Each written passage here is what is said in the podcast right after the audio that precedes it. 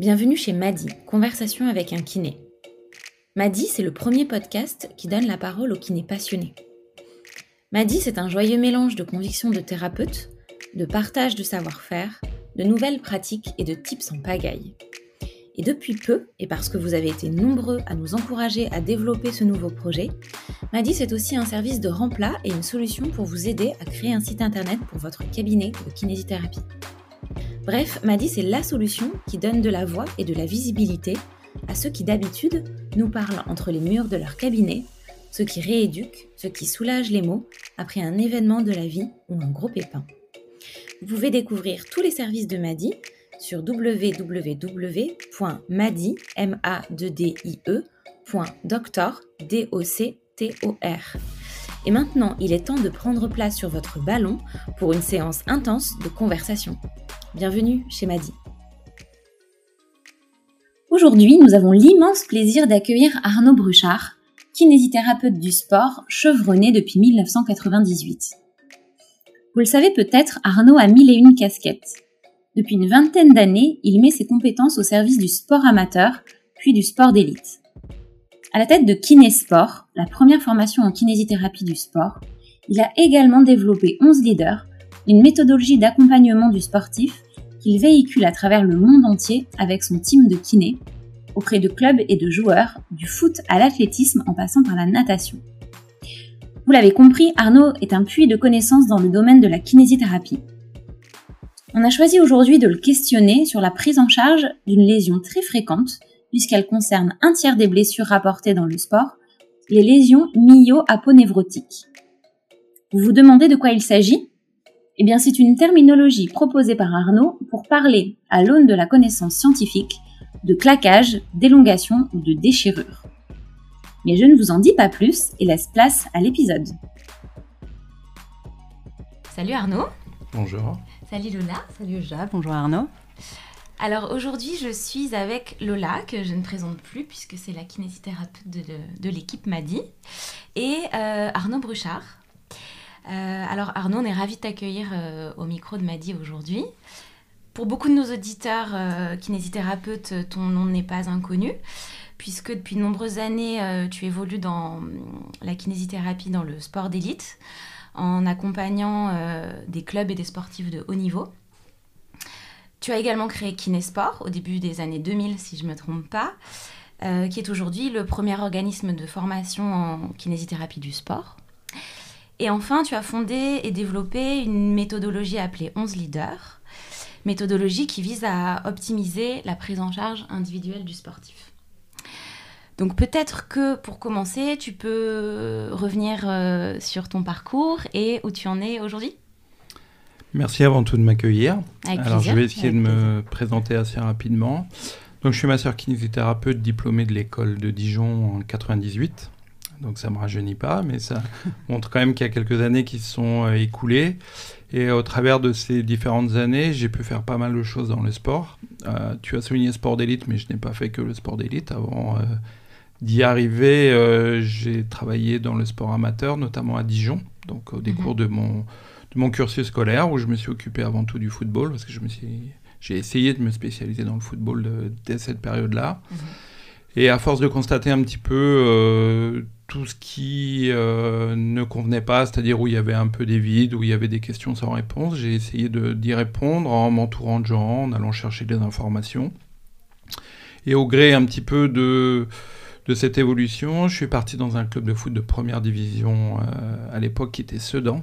Donc, mhm. quand je suis allé signer là-bas, je ne savais même pas où était la ville. Maintenant, je la connais très bien. je suis resté six années là-bas et pendant ces six années, euh, on a commencé à recevoir aussi un petit peu de, de kiné venant de l'extérieur, de l'école euh, de kiné de Libramont par exemple, ou d'autres euh, professionnels qui étaient en recherche euh, d'informations, d'expérience dans le sport et encore plus dans le football. Parallèlement, j'avais créé, co-créé même un site qui s'appelait Kinéfoot. Et ça, c'est un élément important dans l'évolution parce qu'au départ, c'était fait pour les footballeurs. Comment s'étirer, comment s'hydrater. J'avais déjà envie de cette notion de partage d'informations et mieux informer les gens et surtout les sportifs. Et puis en parallèle, on s'est aperçu que ce n'était pas forcément le grand public qui venait sur ce site internet, mais c'était avant tout des professionnels.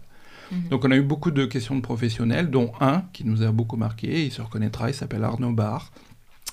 Il, euh, il, pratique encore en tant que kiné, qui est venu une semaine me voir travailler à l'époque avec euh, le staff, hein, j'étais pas tout seul bien entendu, et qui à la fin, euh, en repartant, a dit mais pourquoi vous créez pas une formation en kinésithérapie du sport? Voilà, et ça a été la naissance de Kinésport, on s'est dit pourquoi pas? Ça s'est passé en 2004 exactement, on a mis quelques mois pour la monter, il y a eu le salon de la kinésithérapie en octobre et en janvier, on a fait notre première formation qui était complète, ça c'est le début de Kinésport, c'est la vraie histoire, c'est-à-dire que c'était pas intentionnel à la base, c'était pas une histoire de business, c'était une rencontre avant tout, un besoin pour les gens de terrain. Et on a créé ça au début avec notre réseau, on est allé chercher les meilleures euh, personnes qu'on connaissait dans les étirements, dans les bilans isocinétiques, dans les lésions musculaires, dans la médecine du sport, dans la thérapie manuelle qui n'était pas encore forcément bien développée sur le plan scientifique à l'époque. Et on a euh, donné du sens un petit peu à la structuration de Kinesport. En parallèle, j'ai gardé une activité euh, euh, de kinésithérapeute mhm.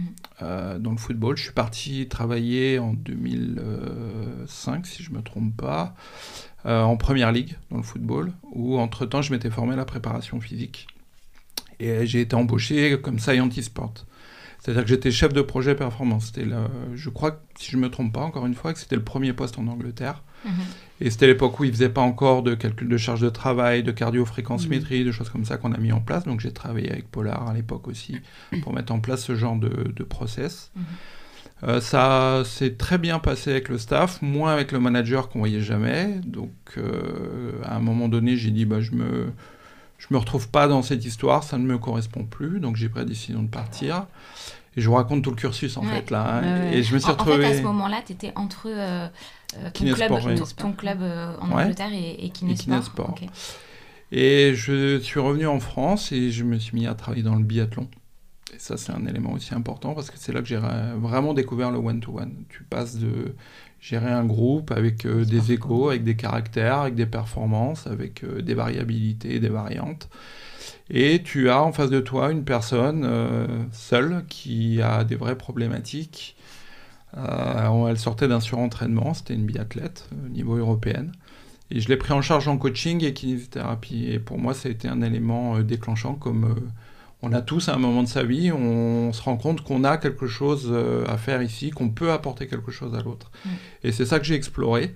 Et je suis revenu à mes premiers amours, à savoir le football, euh, où j'ai essayé de transposer cette méthodologie-là, qui est devenue ensuite la méthodologie 11 leaders. Voilà toute l'histoire. Et aujourd'hui, 11 leaders, c'est une méthodologie qui est mise en place donc, à travers un cabinet de kinésithérapie. Hein. j'ai un cabinet de kinésithérapie euh, dans le 60. Mais on ne travaille pas in situ, on fait que du euh, déplacement à travers toute l'Europe, voire même maintenant le monde entier, auprès de clubs, auprès de joueurs maintenant même un petit peu dans le tennis, dans la natation, euh, il y a une demande qui est croissante. Et ce qui rebondit un peu sur Kinesport, c'est que les 10 kinés qui sont aujourd'hui dans le team, avec cette expérience du sport d'élite, euh, enseignent euh, parallèlement chez Kinesport. D'accord. Super. Alors, pour entrer dans le concret de ce podcast,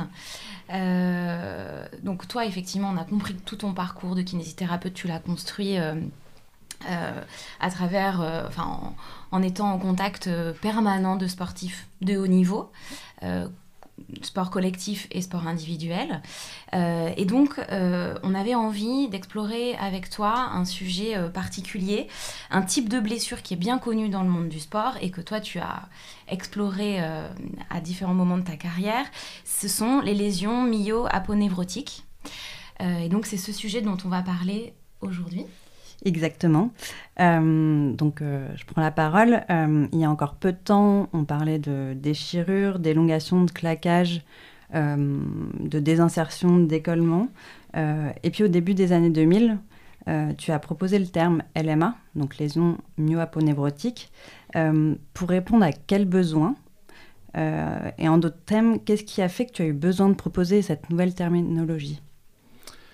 Alors en fait, lors de, mon expérience à Sedan, et même avant à Dijon, j'étais amené à traiter un certain nombre de lésions musculaires.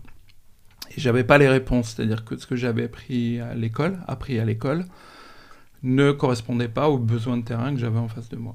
Et mm. il y a eu un épisode, c'est souvent, ça a été comme ça, c'était jalonné d'épisodes forts dans, mon, dans ma petite expérience. On a eu un joueur qui a eu une lésion, qui a eu une rechute. On n'a pas très bien géré la transition à cette époque-là entre la salle de soins et le préparateur physique, ça s'est mal passé. Et ce joueur-là est allé voir un, ostéopathe qui s'occupait de l'équipe de France euh, euh, dans les années 2000 euh, et qui a utilisé un autre type de traitement type euh, excentrique, ce que l'on voit aujourd'hui, avec des mhm. gros deep massages, ce qu'on ne faisait pas avant. Et en parallèle, on a euh, changé d'imageur. Donc on est euh, allé voir un docteur à Épernay qui était très compétent, qui l'est toujours, qui, le docteur Godoc, qui faisait partie du groupe des échographes de l'appareil locomoteur sous l'égide de docteur Brasseur aujourd'hui, qui est une ponte internationale, suivi de Jérôme Renaud avec qui on travaille aujourd'hui. Et quand je suis allé voir cette personne-là avec le joueur, où on a fait les imageries, et je comprenais rien. tout simplement. Pourquoi? Parce que l'image que j'avais, l'explication ne correspondait pas du tout. C'est ce que j'explique en cours au début, mm. dans ma première journée euh, Kinesport sur les lésions musculaires. Et en fait, on a, euh, grâce à l'imagerie, compris différemment la lésion musculaire parce qu'on a mieux compris comment il était conçu, à savoir par son architecture et plus tard par euh, euh, son système nerveux. Et face un petit peu à ce constat, donc j'ai commencé à travailler parce que quand euh, ils m'ont expliqué les décollements myoaponeurotiques, ça s'appelait des décollements à l'époque, ils s'appelaient ça. Mm. On peut regarder tous les écrits à partir de 1995-96, quand même, c'est pas, c'est pas récent, hein, c'est vieux. Mm. Alors que les notions de déchirure, élongation, c'est 1960 mm. et on continue à les utiliser.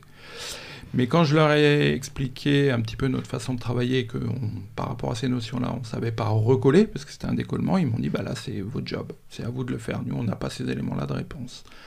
Et quand je me suis mis à regarder un petit peu la littérature scientifique, quand on a commencé à échanger avec les autres praticiens, ben, il n'y avait rien, absolument rien.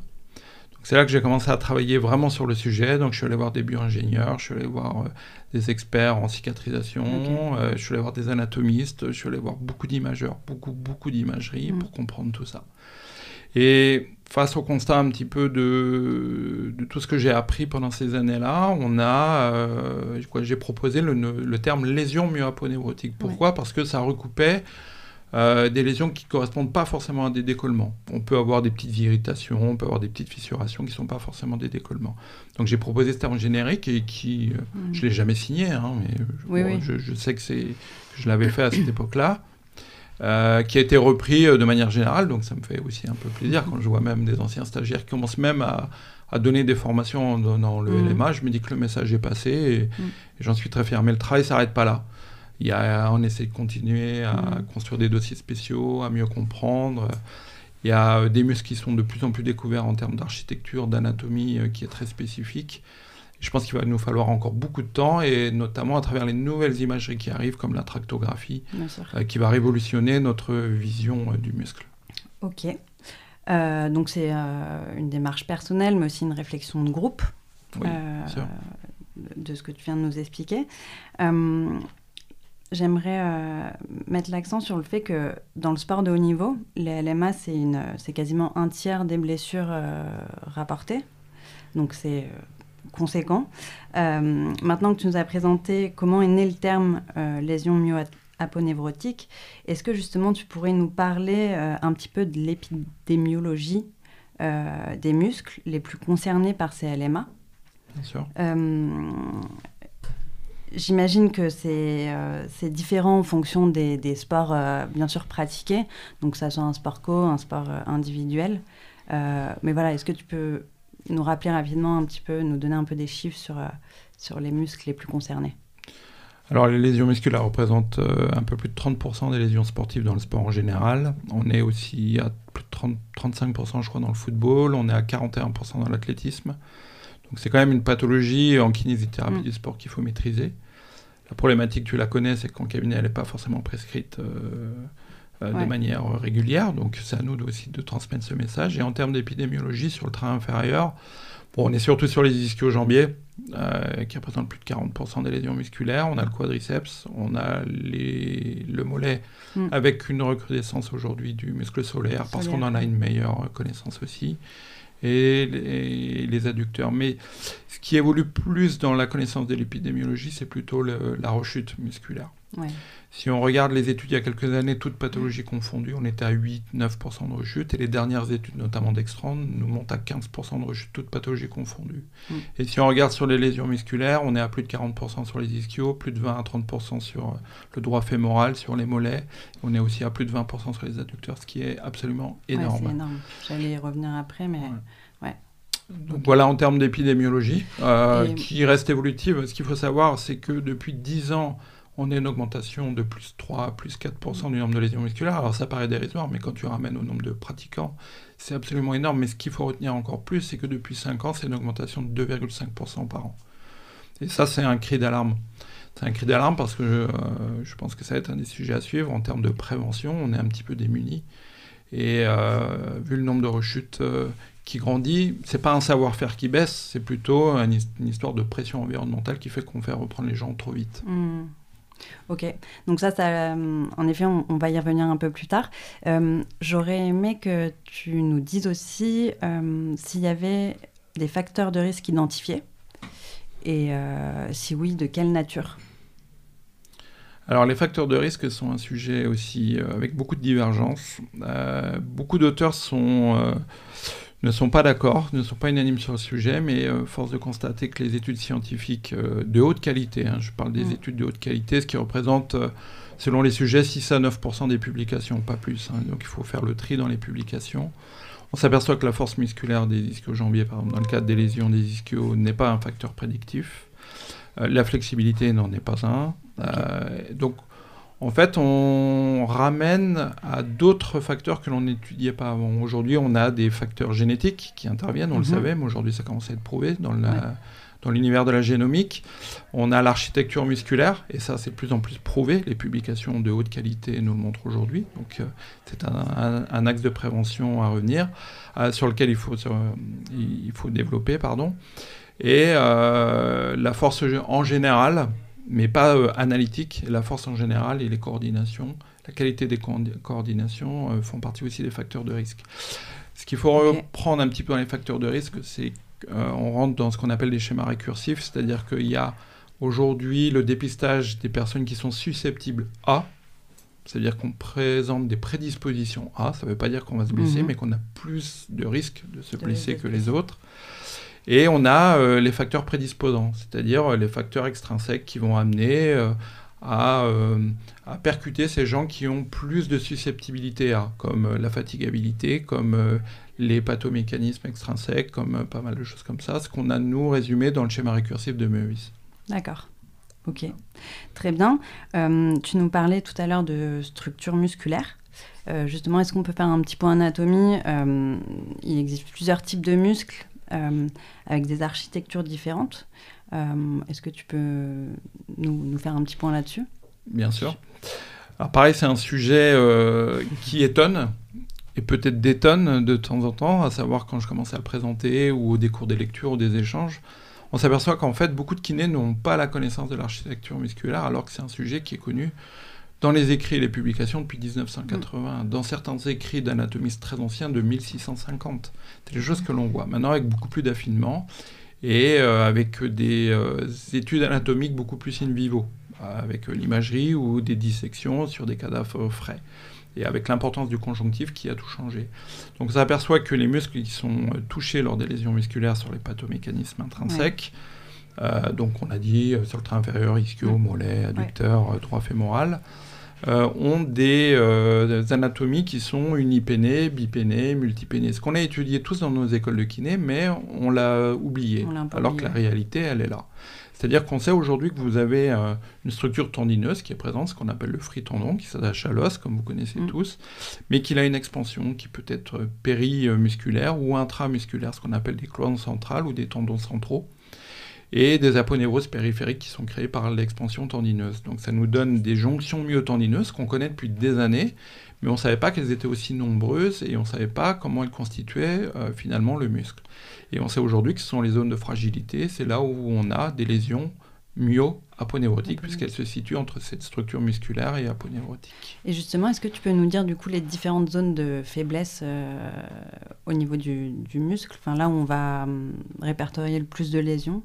Oui, alors on a euh, il est discuté encore de, de la différenciation des zones, mais ce qui mm. revient le plus souvent aujourd'hui sur les consensus internationaux, tout le monde est aujourd'hui d'accord, notamment des nouvelles classifications, même si elles ne sont pas validées, où tout le monde est d'accord sur la terminologie des localisations, ce sont des jonctions myoaponeurotiques qui sont périphériques, qui sont centrales, ou myotendineuses euh, proximales ou distales.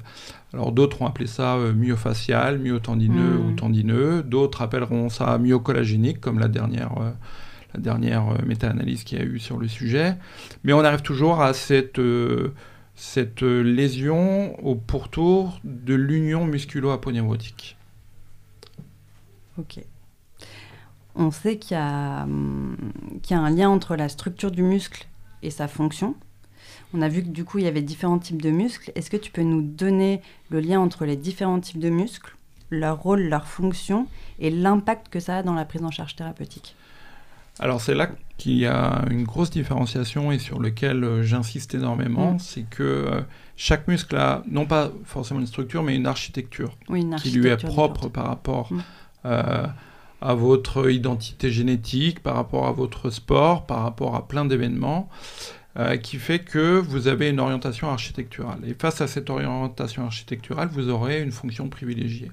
Alors j'essaie de résumer ça sous forme de vitesse et force, ça devrait être plutôt une notion de puissance, mais par simplification, euh, pour l'instant je le résume en force et puissance. Et ce qui fait que quand vous avez plutôt un muscle de force, vous avez une organisation architecturale telle euh, qu'un angle de pénation qui est grand, une diminution euh, des fascicules musculaires, quoi, de leur longueur, et une cloison centrale, alors qu'un muscle de vitesse aura des plus grands fascicules, un plus petit angle de pénation. Il y a des domaines encore où il faut euh, garder toute distance, comme ce qu'on appelle le PCSA, c'est l'aire de section musculaire, puisque c'est très lié aussi aux fibres de type 2 et à certaines ethnies qui ont des fibres de type 2 beaucoup plus épaisses. Donc le rapport de PCSA n'est euh, pas encore vraiment validé. Mais la plupart des études nous montrent même les éléments prédictifs. Tu me parlais tout à l'heure des facteurs de risque. Ou par exemple, un ischio-jambier qui a des fascicules plus courts et des angles plus grands va se blesser 5 fois plus qu'un autre euh, lors de la saison. Ça, ce sont des études qui ont été faites. D'accord. Ok. Et euh, du coup, de savoir euh, ça, donc de savoir l'architecture musculaire, est-ce que ça peut nous donner des pistes sur, sur la, rééducation?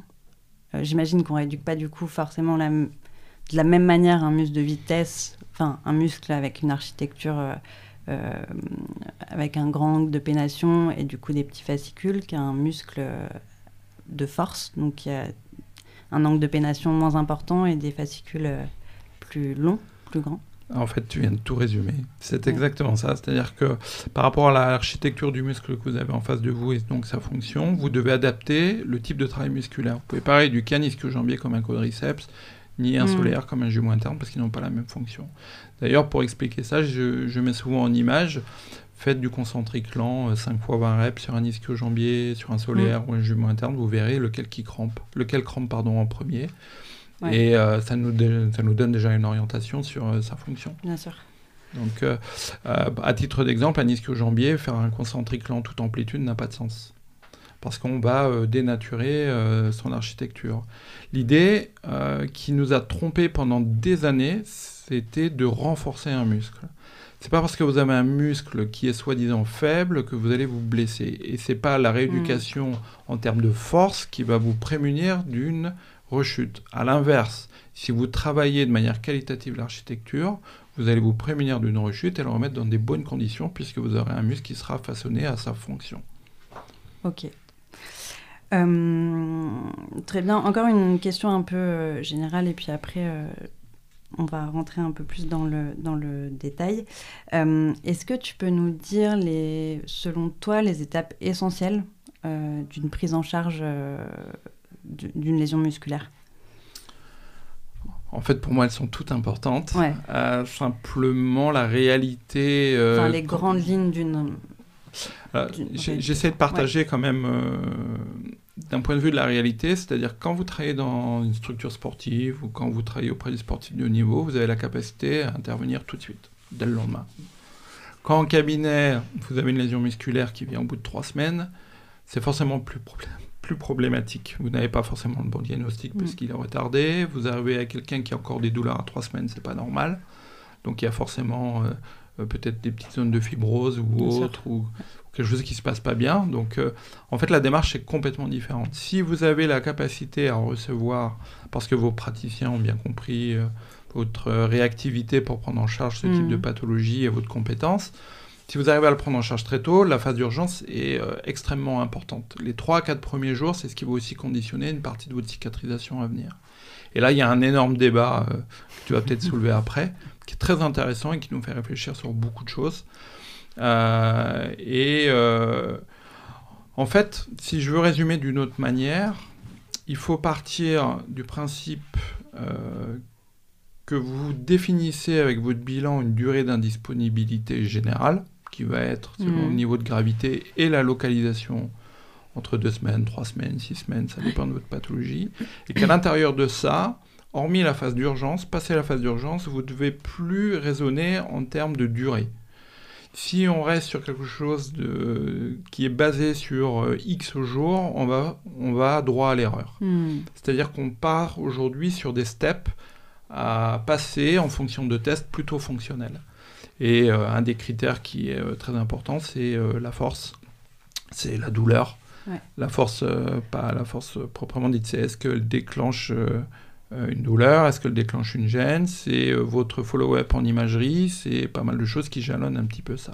Donc on part de cette, euh, on s'éloigne plutôt de cette, de cette réactivité dans le follow-up par rapport à des termes de durée. On reste sur des termes de phase qui sont importantes, mais il faut les différencier par rapport aux capacités du sujet. C'est pour ça que vous pouvez avoir des phases 2 qui sont très courtes chez une personne et qui sont très longues chez d'autres, parce que pour différentes raisons, euh, qui peuvent être complètement différentes des unes des autres, on n'est pas capable à ce moment-là de passer à la phase 3. Donc pour moi, elles, encore une fois, elles sont toutes importantes. C'est peut-être pas le mm. genre de réponse que tu attendais. Euh, mais s'il y avait à choisir, en tout cas, ça serait quand même euh, la phase d'urgence, parce que c'est celle qui va déterminer la qualité de la cicatrisation. Je me souviens d'une très vieille étude mm et je la relayais déjà euh, depuis un certain nombre d'années. J'ai arrêté parce que depuis, il y a beaucoup, beaucoup de choses qui sont passées, qui disaient que vous n'aviez aucune capacité à accélérer la cicatrisation, sauf si vous ameniez un maximum de capillarisation la première semaine.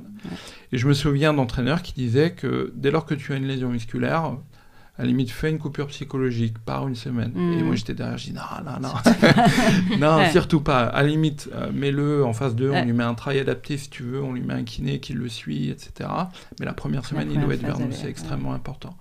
Et c'est un des axes de travail aussi que l'on doit développer, mm. même chez Kinesport ou même mm. euh, dans notre conscience collective c'est d'aller aussi un petit peu plus euh, auprès de nos prescripteurs, auprès de nos sportifs et leur informer de ça que notre capacité à prendre en charge de l'urgence, et ça s'ouvre de plus en plus avec l'accès direct, qui ne satisfait pas tout le monde aujourd'hui, mais qui est une première porte ouverte, il faut le reconnaître, nous permettra euh, justement de mieux aborder ces pathologies, et forcément à terme, si le traitement est bien conduit, à diminuer le nombre de rechutes. Bien sûr. Ok, donc on, a vu là l'importance de la phase du coup euh, aiguë, de ce qu'on appelle la phase aiguë. Euh, je pense que pour pas mal de kinés, dont moi, euh, parfois, c'est pas facile de trouver la bonne allure euh, dans, la rééducation. Donc, je m'explique, euh, je m'explique. c'est à la fois éviter d'aller trop lentement dans la phase de rééducation pour éviter le détraining et, et, du coup de tomber dans des compensations musculaires et donc des risques de rechute importantes. Et à la fois griller un peu les étapes et, du coup, de trouver cette limite entre ne pas aller trop vite, mais à la fois ne pas tomber dans une, dans une rééducation trop, euh, trop lente. Euh, qu'est-ce, que, qu'est-ce que toi, tu peux nous donner comme conseil euh, Quels paramètres, en tout cas, tu peux nous... Quels paramètres on va prendre en compte ouais. En fait, tu as mis le doigt sur la problématique. C'est pour ça qu'aujourd'hui, il y a toujours autant de problèmes, de problèmes hein, autant de mm. rechutes. C'est que tout n'est pas défini tout n'est pas encore prouvé, tout n'est pas testé non plus. Et c'est pour ça qu'encore une fois, euh, il faut sortir de, des étapes chronologiques, mais bien de, hmm. de, steps à passer. Donc à travers euh, des amplitudes, à travers des forces, à travers des notions de douleur, à travers des follow-up en imagerie, à travers, on a sorti un nouveau dossier spécial là, sur les neuroinhibitions avec un suivi en EMG, ça c'est des choses qui vont devenir très importantes. Avant, par exemple, on disait, il, il, pas de douleur. J'étais le premier à dire, vous pouvez faire tout ce que vous voulez sur un muscle tant que vous ne lui faites pas mal pendant, après, pas de contracture réflexe le lendemain. Aujourd'hui, avec les études d'IKEA, on sait qu'on peut monter à une intolérance à 4 sur 10, qui est, ce qui est quand même euh, beaucoup. Donc euh, ça évolue tous les jours. Mm. On n'ira jamais trop vite si vous suivez cette notion euh, de, curseur à 4 sur 10. Vous n'irez pas assez vite si vous n'allez pas à cette notion, aujourd'hui on le sait, à cette notion de, de gêne, d'inconfort. D'accord. Et ce qu'il faut comprendre aussi, c'est que plus vous allez dans le haut niveau, plus le détraining va avoir des importances, puisque l'idée du haut niveau, c'est qu'il loupe le moins possible. Si vous avez un sportif amateur, c'est de la passion, c'est hmm. autre chose, mais ça sera moins problématique que lui. On va essayer de l'aider à reprendre le plus vite possible. Mais dès lors que vous dépassez le quatrième jour sans activité, vous avez des pertes. Donc c'est pour ça, encore une fois, qu'il faut les prendre très tôt.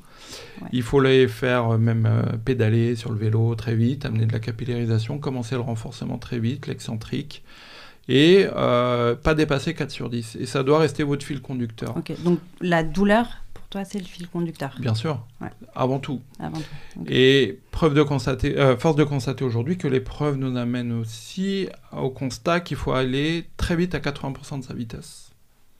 Pourquoi? Parce que si vous attendez trop tôt, vous n'arrivez pas à retrouver les niveaux d'activation que vous avez pendant la course. Tu parles de la course. Hein, la, course la course à pied. Alors, euh, qu'elle soit curviligne ou, non, hein, mhm. on y donne le sens qu'on veut y donner, mais aujourd'hui, on s'est aperçu que euh, vous avez une sélection d'exercices par rapport à votre architecture musculaire, donc la fonction, mais aussi par rapport au niveau d'activation et la localisation de la lésion. C'est-à-dire qu'on doit absolument prendre le temps de sélectionner les bons exercices. Mhm.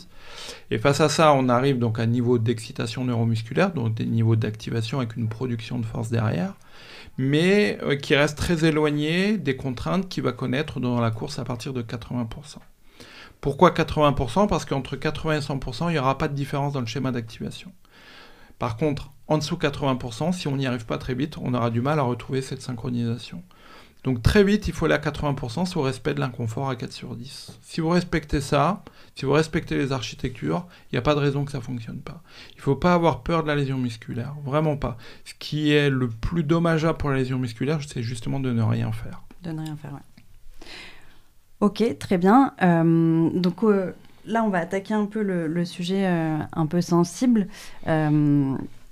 Donc les LMA, c'est une des blessures les plus retrouvées, les plus répandues dans le sport. Les joueurs sont donc indisposés plus ou moins longtemps, des semaines, quelques semaines, quelques mois. Ça a donc forcément un coût.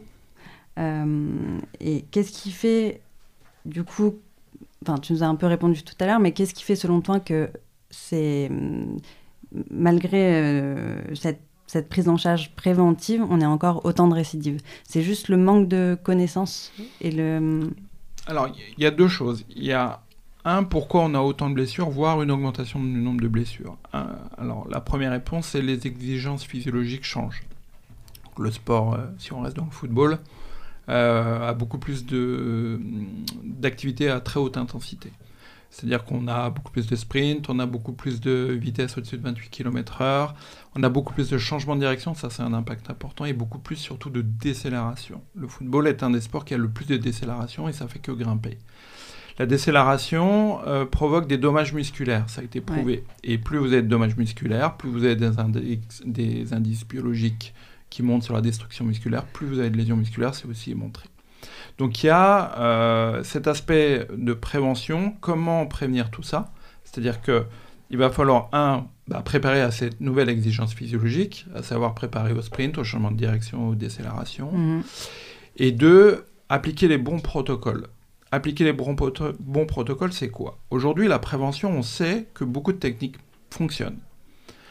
Les problématiques qui sont posées, c'est qu'ils sont dit à un moment donné, les clubs professionnels ne font pas de prévention ce qu'on s'est aperçu dans les académies. Un club sur deux faisait des euh, projets de prévention dans les académies.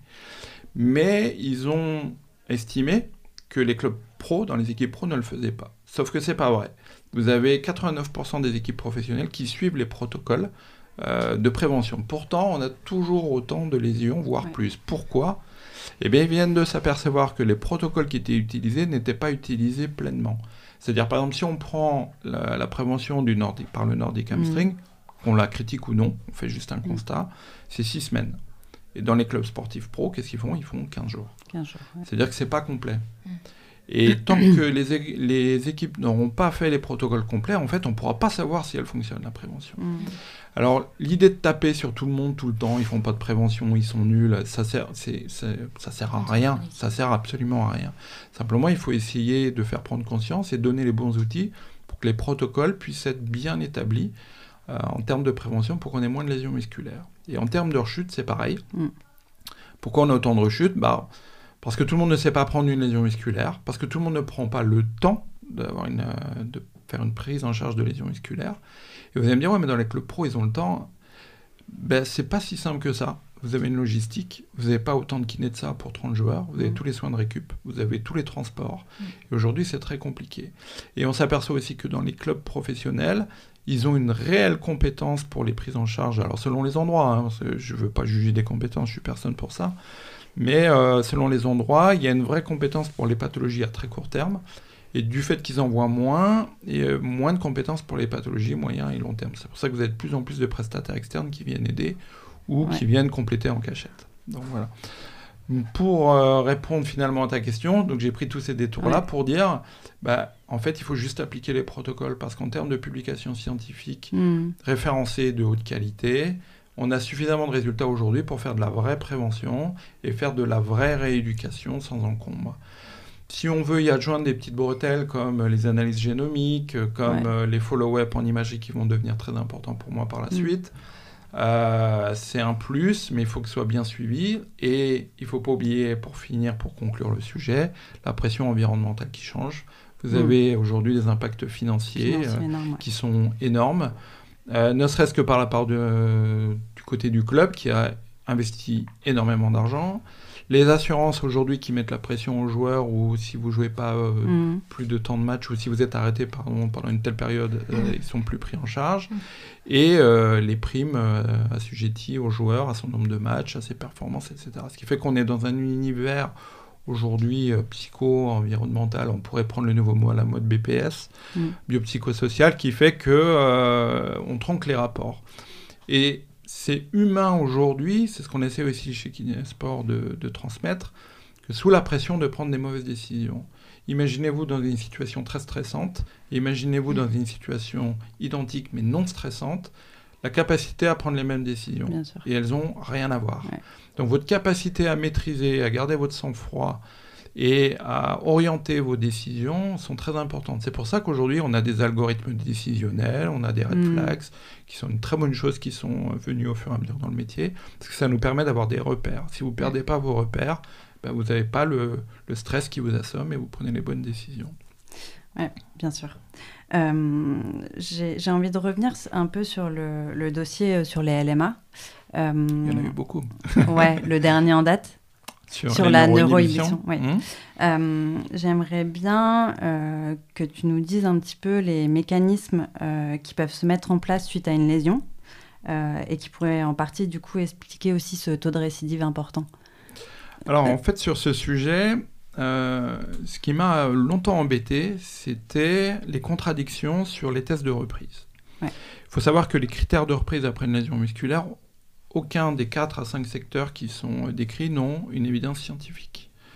Alors je ne veux pas faire euh, non plus euh, le, thérapeute qui passe que par les preuves scientifiques, mm. mais c'est quand même devenu très important aujourd'hui. Et quand on regarde ça, que ce soit en imagerie, que ce soit en biologie, que ce soit dans les tests de force, que ce soit dans les tests de flexibilité ou autres, aucun n'a une évidence scientifique. C'est-à-dire que c'est la pathologie quand même la plus courante, et qui euh, supporte en fait le plus grand empirisme dans la prise en charge. C'est pour ça qu'il faut absolument avancer dans cette prise en charge. Et par rapport à, ces cinq critères, il y en a un qui, que j'ai répété à plusieurs fois, c'est euh, plusieurs fois, c'est euh, le test de force. Et je ne comprenais pas pourquoi il y avait autant de contradictions sur le test de force. Et à côté de ça, je travaille depuis plusieurs années avec des Espagnols qui font beaucoup de techniques invasives, ce qu'on appelle de la neuromodulation ou euh, la neurostimulation euh, percutanée. En fait, avec des aiguilles, ils sont capables de détecter les problèmes de synchronisation musculaire, de conduction nerveuse et de faire de l'électro invasive en gros. Et on a une meilleure synchronisation des fibres, un meilleur recrutement. Et puis, à force de ces échanges, à force de, bah, de, lire aussi les publications et de réfléchir en groupe, on s'est dit, on va faire un dossier sur le sujet. Et en fait, euh, depuis plusieurs années, on s'est aperçu que la force exprimée d'un n'est pas fonction euh, de l'activation musculaire qu'on peut avoir en face. C'est-à-dire que vous avez des systèmes de compensation, mais ce qu'on nous a dit il y a 10 ans, 15 mmh. ans, 20 ans, 30 ans, 40 ans, euh, c'est ce que nous disaient les anciens. Il faut toujours écouter les anciens. Il hein. faut être capable de les titiller, de les bouger, mais il faut les écouter parce qu'ils ont une grosse expérience. Et ils nous disaient ça, ça compense, mais on n'avait pas de preuves. Aujourd'hui, on le sait, que vous avez un système de compensation. Dès lors qu'un muscle perd de son activité nerveuse, il est compensé par l'autre par une augmentation de sa trophicité et par une augmentation de son activation. Donc j'ai essayé de faire un petit schéma qu'on peut retrouver dans le dossier spécial pour essayer de comprendre de manière assez simple ça. Ce qui fait que si vous faites un test de force, je dis n'importe quoi, vous avez 200 newtons de sortie, vous les auriez peut-être eu avant, mais avec des utilisations musculaires différentes. Ce qui fait mm. que vous pouvez garder un muscle amoindri, mais comme il est compensé par l'autre, on ne le voit pas dans le test de force. Alors, je me suis mis aussi à étudier pas mal de, de, méthodes qui existent où on vous dit bah, on va tester à la main, en gros, ou on va faire des tests proprioceptifs ou autres. Il y a des techniques aux États-Unis, un petit peu partout qui parlent de ça. Et on va faire des tests de résistance à la main pour essayer de voir si on a des problèmes d'activation musculaire. Mais ça, c'est impossible. C'est euh, physiologiquement impossible. Mm. En tout cas, jour, à ce jour. Dans 5 ans, dans 4 ans, ce sera peut-être complètement l'inverse.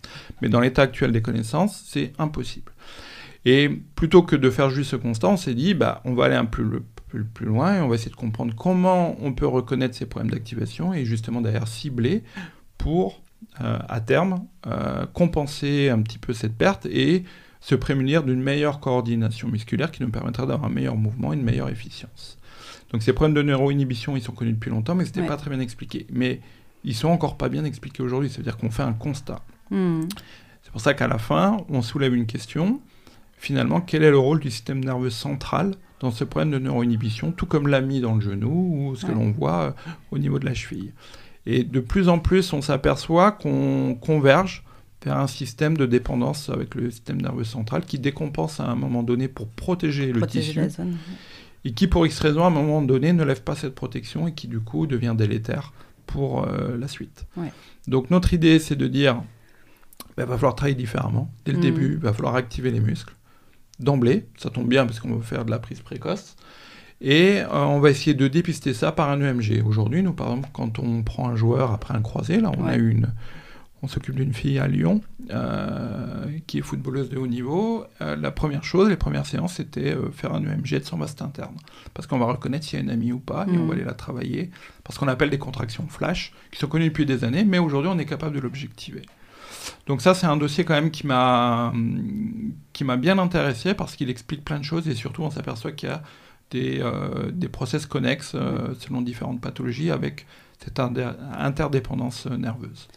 Oui, en, effet, c'est un dossier hyper intéressant.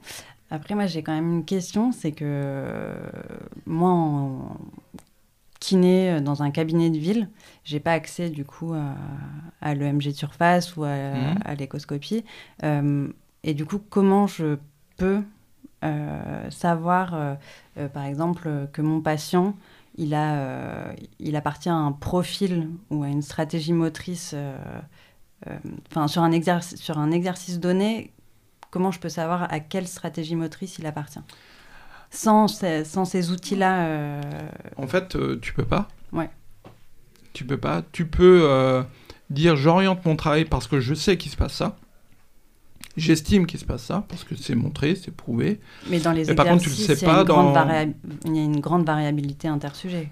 Ah bien sûr, c'est-à-dire que ta coordination, ta façon d'utiliser tes muscles avec un niveau d'activation ou mm. un pourcentage d'activation max va être différent selon les individus. Donc tu peux pas le savoir. C'est pour ça qu'il faut le dépister. Mais si on veut aller beaucoup plus loin, ce sont des IRM fonctionnels. C'est même plus de l'EMG, mm. c'est à terme de l'EMG invasive, mais ce qu'on fera jamais. Simplement, ça nous permet de mieux comprendre. Et de ça, il faut en tirer quoi? Un, je veux m'hyper spécialiser, donc je m'équipe. Mm. Un EMG de surface, c'est pas cher et c'est très rapide. Ça prend... Euh, 30 secondes d'installation et c'est une minute, une minute 30 de check.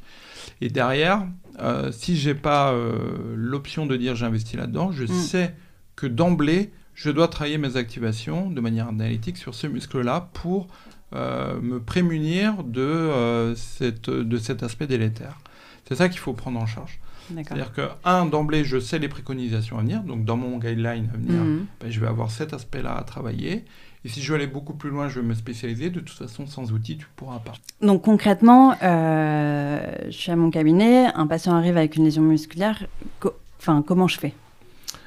Alors il faut être ordonné, rigoureux, il faut lancer euh, ce que nous on appelle des quick scans, c'est-à-dire que euh, tu fais un ensemble de tests cliniques basés sur euh, la douleur, l'amplitude, la force, parce que tu es bien obligé de mesurer la force, puisqu'il y a un impact sur la force post-lésionnelle, on peut aller jusqu'à 30%. Donc on va faire un test plutôt avec un dynamomètre, parce que le test manuel n'a peu de, peu de validité, pardon. Et derrière, si tu as un EMG, tu pourras objectiver ta neuroinhibition. Si tu l'as pas, tu pourras pas. Donc tu iras hmm. dans un guidelines qui t'a décrit la marche à suivre parce que tu as une suspicion. Mais tu ne pourras pas être sûr de toi. Alors que si tu as un EMG, ou peut voir beaucoup plus grand, tu es dans un grand cabinet avec des IRM fonctionnels que tu n'auras pas, mais euh, en tout cas c'est l'avenir. Il ne faut pas oublier quand même qu'on est en train de se préparer à un avenir hyper technologique. C'est-à-dire qu'on va être capable demain pardon, d'avoir des euh, outils qui vont nous donner beaucoup plus de renseignements beaucoup plus rapidement. Donc ça, il faut aussi le prendre en compte. Alors on ne peut pas euh, se projeter non plus trop dans l'avenir, mais il faut commencer à prendre les bons réflexes.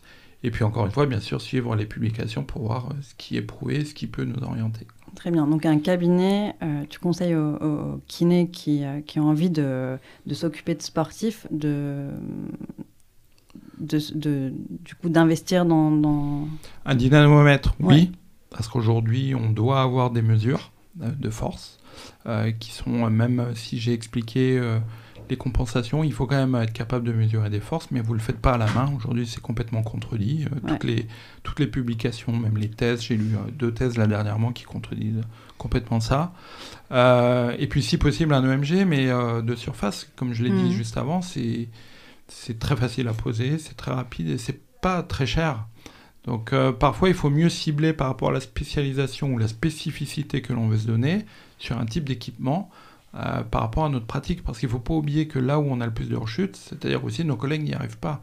Donc si je veux créer une spécificité, je dois être meilleur dans ma pratique et aussi meilleur que les autres. Hmm. Donc à moi de m'équiper euh, dans mon objectif professionnel. C'est pas s'équiper pour s'équiper, c'est est-ce que j'entrevois ou est-ce que j'envisage dans mon activité de recevoir beaucoup de sportifs, donc hmm. beaucoup de lésions musculaires.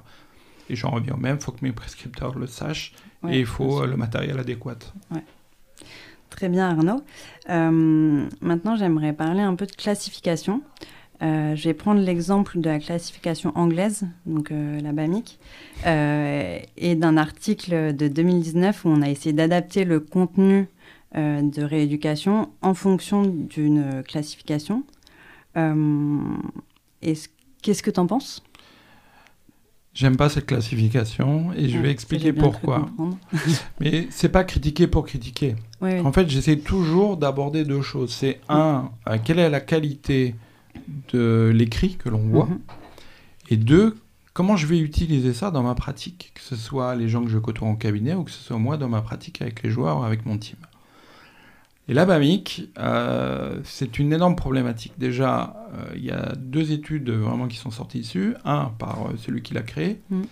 qui parle d'une validation, mais qui se valide tout seul, en fait. Et la deuxième, qui est faite sur un très faible échantillon. Et toutes les autres, toutes les autres pardon, publications au sujet de ces classifications, quand elles font des mm. comparaisons, montrent qu'elle n'est pas fiable. Pas fiable dans la détermination de la gravité de la blessure, mm. pas fiable dans les durées du RTP. Par contre, c'est reconnu, ce que j'ai expliqué au tout début, elle est fiable dans la détermination topographique. Parce que tout le monde est d'accord. Elle a, été le sujet d'aucun consensus international. Mais au-delà de ça, quelle est la problématique? Je dis toujours une classification, il faut qu'elle soit utilisable et pour moi non imagerie, type d'imagerie dépendant. C'est-à-dire que si vous recevez une IRM, eh ben, que vous utilisez une classification écho, ben, vous êtes perdu. Et inversement, pareil. Donc il faut être capable d'avoir une classification, qu'elle soit IRM ou écho, que vous puissiez la transposer dans votre pratique. Et la troisième chose sur la BAMIC, au-delà de la non-fiabilité interopérateur qui a été prouvée, euh, c'est qu'elle repose sur une atteinte du CSA, le cross-sectional area. Alors ça, ça a été la grande mode pendant quelques années. Donc euh, Takebayashi dans les années 96 ont commencé, mais ça a évolué depuis. Et puis euh, MLGR, donc de, Barcelone, s'est mis à travailler aussi là-dessus, sur le taux de CSA touché, mais dans sa deuxième, euh, dans sa deuxième version en 2018, a complètement enlevé le CSA, pas complètement, mais bien enlevé le CSA, parce qu'ils se sont aperçus que c'était pas fiable. Pourquoi? Mhm. Parce que le CSA lésionnel n'a pas une définition internationale et n'a pas fait le sujet de consensus. Et il y a une très grosse différence entre le CSA de la zone altérée et de la zone lésée. Et quand on regarde enfin le listing euh, de nombre de stades de la BAMIC, en cabinet, on ne peut pas s'en sortir. Non, alors ça c'est sûr que du coup, en effet, il y a des, limites euh, qui sont claires sur cette, euh, sur cette classification. Mais ce que je trouvais intéressant, c'était... Enfin, est-ce que toi, ça te semble réalisable, intéressant de lier une classification, donc un degré de... un grade de lésion, à une, à, une, approche thérapeutique, enfin à une prise en charge thérapeutique? Bah, c'est ce qu'on essaie de faire euh, au quotidien. Nous, on s'est basé euh, sur la classification de Renault et Brasseur qui est française, parce que c'est quand même, faut pas oublier que c'est Brasseur qui a découvert la lésion myopo-névrotique, donc euh, le mec est bien placé quand même. ça ne veut pas dire que les autres sont mauvaises, mais il n'y a aucune classification qui a une validation internationale mmh. aujourd'hui. Donc ça, c'est quand même inquiétant sur ce sujet-là. On n'arrive pas à réunir des consensus, chacun a sa classification et on n'avance pas. Donc nous, on s'est dit, bah, on va faire comme tout le monde, on va faire le mm. consensus de Paris. Ça prend du temps, on travaille dessus. Et on s'est aperçu que, euh, je vais revenir quand même sur ta question, t'inquiète pas, que ce qui est important, c'est pas la notion de CSA touché, c'est euh, la quantité de conjonctifs touchés. Et le deuxième point important d'une classification, au-delà d'identifier la pathologie, c'est euh, qu'est-ce que tu vas faire derrière dans ta pratique en urgence et dans tes, dans tes process de rééducation par rapport au type de pathologie déterminé par euh, une longueur totale d'indisponibilité, une durée totale d'indisponibilité. La BAMIC, il n'y a pas grand-chose derrière. Hmm. Il y a des articles qui sont sortis avec des grandes lignes. Alors ça a repris l'architecture, ça a repris l'excentrique, ça a repris le RTP. Bien sûr, c'est les grandes lignes, mais ce n'est pas spécifique de la BAMIC. Et encore une fois, euh, sur le nombre de personnes que je vois qui me contactent, alors j'ai pas la prétention de connaître tout le monde loin de là, il n'y en a pas un qui me parle qu'il a reçu une classification de BAMIC par un médecin. C'est pas pratiqué en France, ou quasi peu, et je connais pas ces gens-là. Je sais que le Celtic de Glasgow, avec qui on travaille, euh, euh, l'utilise, mais euh, ils sont jamais sur deux. Mm. Les délais de RTP, ça correspond jamais. Donc on s'aperçoit de problématiques sur le terrain, sur l'utilisation. Mais cette classification ou d'une autre.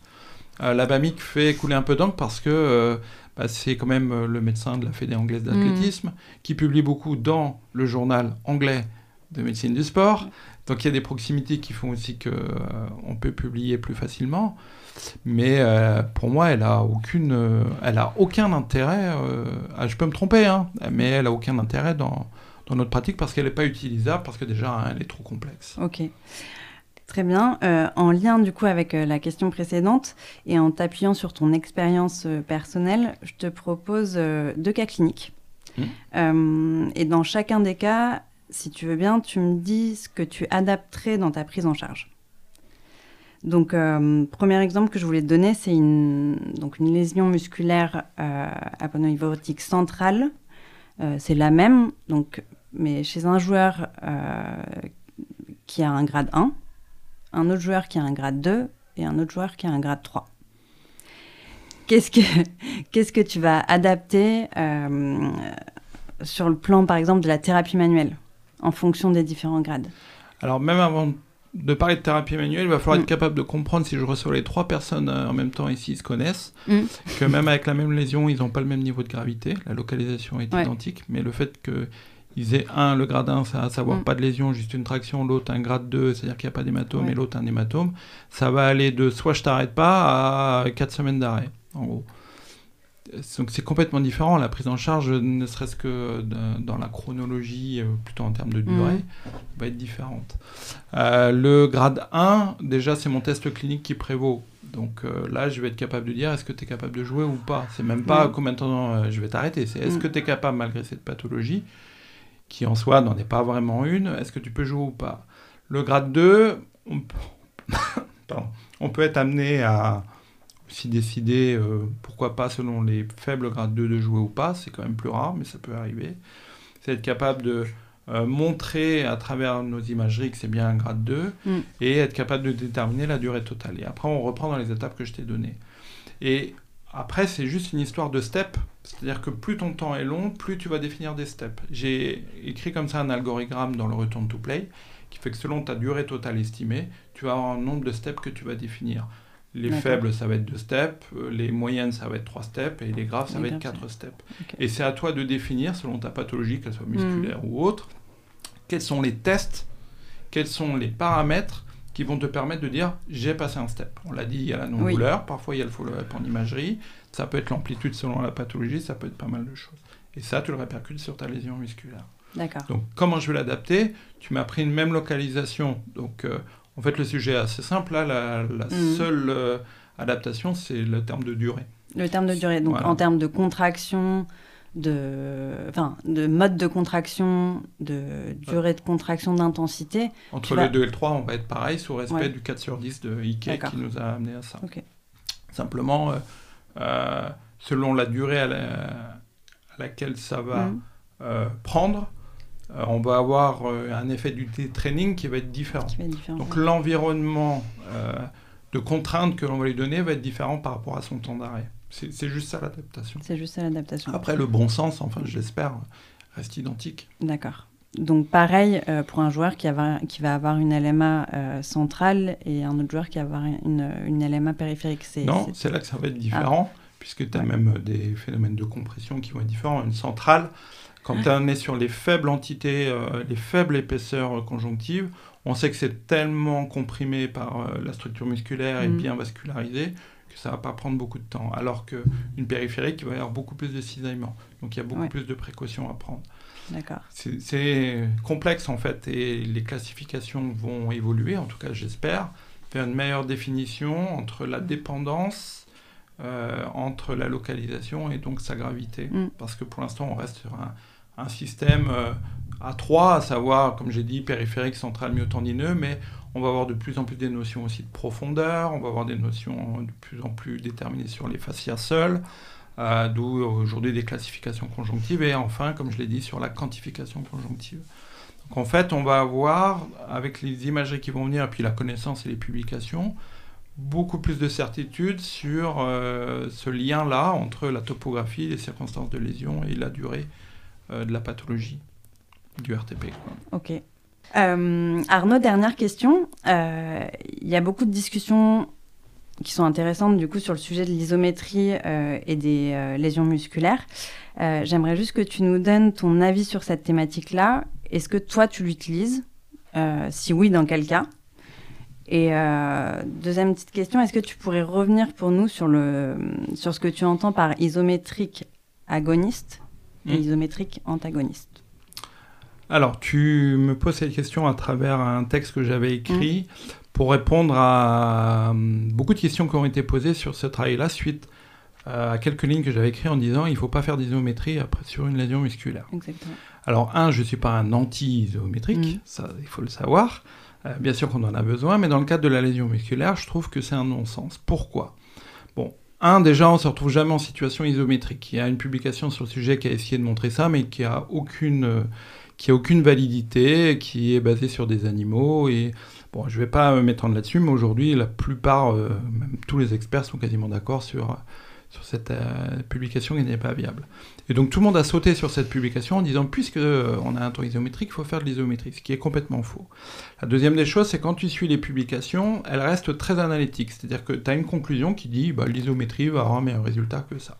Bref, on reste, donc si c'est meilleur, on le fait. Et on réfléchit pas.